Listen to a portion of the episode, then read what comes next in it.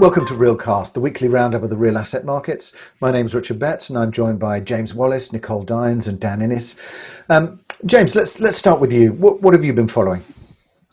Yeah, the Chancellor Rishi Sunak unveiled the government's winter economy plan in the House of Commons on Thursday. Sunak confirmed plans to end the furlough scheme, which has already cost about £40 billion a day, and replace it with the Jobs Support Scheme, which is effectively a wage subsidy plan similar to the scheme in Germany, which is designed to protect only viable jobs across companies that are facing lower demand over the winter months because of the coronavirus. So, under the scheme, which is uh, slated to last for at least six months, the government will subsidise employees' wages for those working at least a third of their usual hours. So, this policy shift sort of amounts to, if you like, a, to transition from the government carrying the burden of job support in the economy to a burden sharing between the government and uh, employers.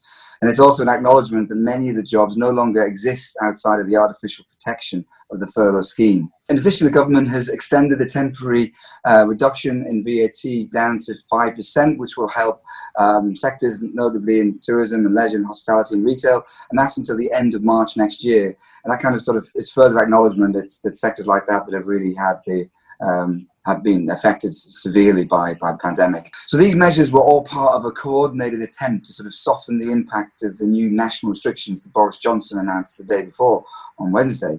Um, and they're expected to last, as I said earlier, for at least six months. Some of these restrictions include, as we all know, a sort of 10 p.m. curfew on pubs and restaurants, and more um, pressingly for our sector, um, a U-turn on encouraging workers back to offices. So there's been some early um, uh, assessments as to sort of how much all of this new raft of policies might cost. Capital Economics um, have uh, suggested that it could be as much as five billion pounds, and that would take the total cost of the government's support to the economy to the region of 200 billion pounds, which is just under 9% of GDP. And as soon as you sort of add in the sort of the adverse effects of public finances from the weak economy over a sort of a longer period of time, capital economics suggests that this will spiral to as high as 370 billion as a total bill to the taxpayer. Um, and of course, many inside and outside the government are expecting tighter restrictions to follow in sort of the weeks ahead. And that will only add to an already darkened economic outlook.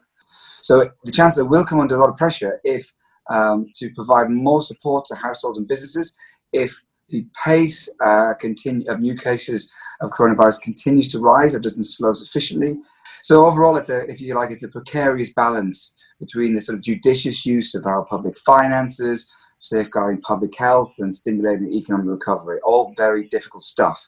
Boris Johnson's government is seemingly now less focused on preventing a surge in unemployment and business closures, and is, clearly sort of pivoting towards adapting to a permanent adjustment of the UK economy. And that includes sort of weaker growth rates and higher levels of joblessness.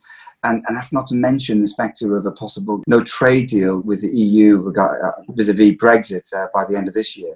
So this winter economy plan is sort of you can see it sort of marks a sort of a step change in the approach by the government, and um, we I think many expect that this will lead probably in the new year to uh, a wave of struggling businesses um, collapsing. Well, that's a fantastically upbeat start to the, to the, to the program, James. Um, interesting also to see that um, the UK is is kind of coming into line a little bit with what's happening in in Germany and France as well, and there seems to be more kind of cohesion in a way with the responses across Europe now. Um, Dan, what have you been seeing? First up, I've got the news about Blackstone. Uh, once again in the headlines, they've raised a record seven billion euro for their latest property debt fund. The US management giant has announced the final close of its most recent real estate debt fund, and it's already got this 7 billion euros of total capital commitment secured already. And that's almost double the amount they raised in its predecessing fund in 2016, uh, which makes it the largest real estate credit fund ever raised. Um, so, whilst we were all at RealX and watching that last week, Blackstone emerged as the preferred bidder on the Prologis platform as well, and that's a 524 million euro deal. Um, and that would make that the, the, UK's largest warehouse investment sale on record. So, so it's been a bit of a, a week of records tumbling despite COVID. But um, elsewhere, you know, uh, we've seen um, the Swedish private equity firm EQT. Um, they made their debut into the UK housing market this week um, with a plan to build a billion pounds worth of build to rent homes in and around London. They sort of committed an initial 300 million to build 3,000 flats over a period of about five years in a JV with Sigma Capital, who themselves have inputted sort of about 16 million. The government has actually helped with 50 million pounds worth uh, of a loan to help this joint venture. And that's going to target uh, sites with good transport links um, in more affordable boroughs out in outer London, uh, such as Ealing, Enfield, Havering. So Louisa Clarence Smith at the Times reported that the deal is the latest to, to involve private equity firms such as Blackstone, big financial institutions, including Legal and General, investing in these UK affordable and rental housing products. Um, and of course, we've spoken in the past about Moda Living and Apache Capital. But yeah, I mean, this EQT Sigma joint venture, you know, they, have already secured seven projects, you know, that's, and those seven are going to bring about, you know, 518 homes. So watch, watch that space. And then lastly, going over to the US, um, Brookfield, they're planning to sell a swathe of their mals. And uh, obviously, we've been following uh, the Intu story, the Hammerson uh, share price story over the last few weeks and months. But they're planning to sell several mals and also cut up to one in five jobs. Uh, which is sad to hear. I mean, they, it's been described as a bit of a, a drastic overhaul of its retail unit, um, and it it pretty much says a lot about the US mal sector and the state that's in. But I mean, the, the FT reported last week that the, uh, the retail chief executive at Brookfield, Jared Chupaila, said that sort of cuts were to align with the future scale of their portfolio. So we're kind of looking at a 20% cut in the scale of that portfolio. And you'll remember in June, that I report, I you know, I reported on the stories here on on Realcast about letters being sent to investors. You know how how rent collection had fallen to just thirty five percent, and it faced numerous bankruptcies. By the end of June, at least seven of its mals had already defaulted on their mortgages. And in July, Brookfield even renegotiated a $6.4 billion credit facility with its banks. And you'll remember the Brookfield Property Partners, you know, took on 100 of these US MALs when they merged with General Growth Properties back in 2018. It's interesting, especially that uh, that focus on um, real estate debt. That seems to be a discussion that we've been having a lot also in, in the interviews that, that we've been doing. Nicole, what, what have you been seeing? Well, Dan was just mentioning uh, this uh, EQT, the Swedish uh, private equity group, and its investment in the UK. Well, they've been very busy because they've invested in Italy as well. They have bought Casa.it, which is was a pioneer in the sector, one of the biggest online platforms of real estate in Italy, and they bought it from Oakley Capital. Uh, it was a pioneer because it was founded in 1996, uh, long before uh, the sector took off in Italy. And um, it's interesting because uh, the Swedish group um, EQT, which is huge, it's got sort of 40 billion euros under management.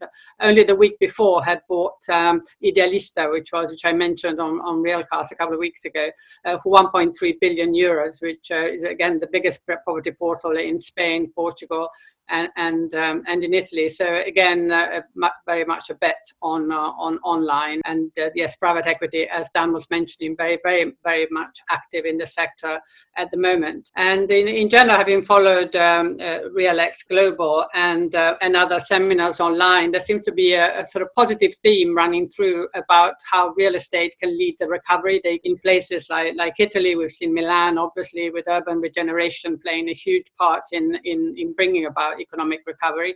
And we are seeing it in Greece. There was this very interesting announcement by the Prime Minister that this Hellinikon project, which is set to totally transformed the coastline around Athens, uh, which had been talked about for, for years. It's an 8 billion euro project. So this announcement in the middle of what is still a very profound crisis is obviously very significant and it very much points to, to that, that Greece, uh, obviously the real estate um, was a huge, uh, especially the hospitality sector was a huge part of the economy and it is set to, to lead back to the economic recovery. So signals both in Italy and in Greece that, that that seems to be the way to go. Yes, that was interesting. Also, at the session that we did at RealX on Greece, Hilda Alexandratou of Enterprise Greece, one of the things she said was that real estate has always been a pillar of the Greek economy and is expected to play a significant role in the recovery after the pandemic. And I thought that was an interesting take on exactly what you've been saying there. Thanks, Nicole. Um, thank you, Dan. Thank you, James. Thank you for joining us and look forward to seeing you next week for our roundup of the key themes in real assets. Thank you.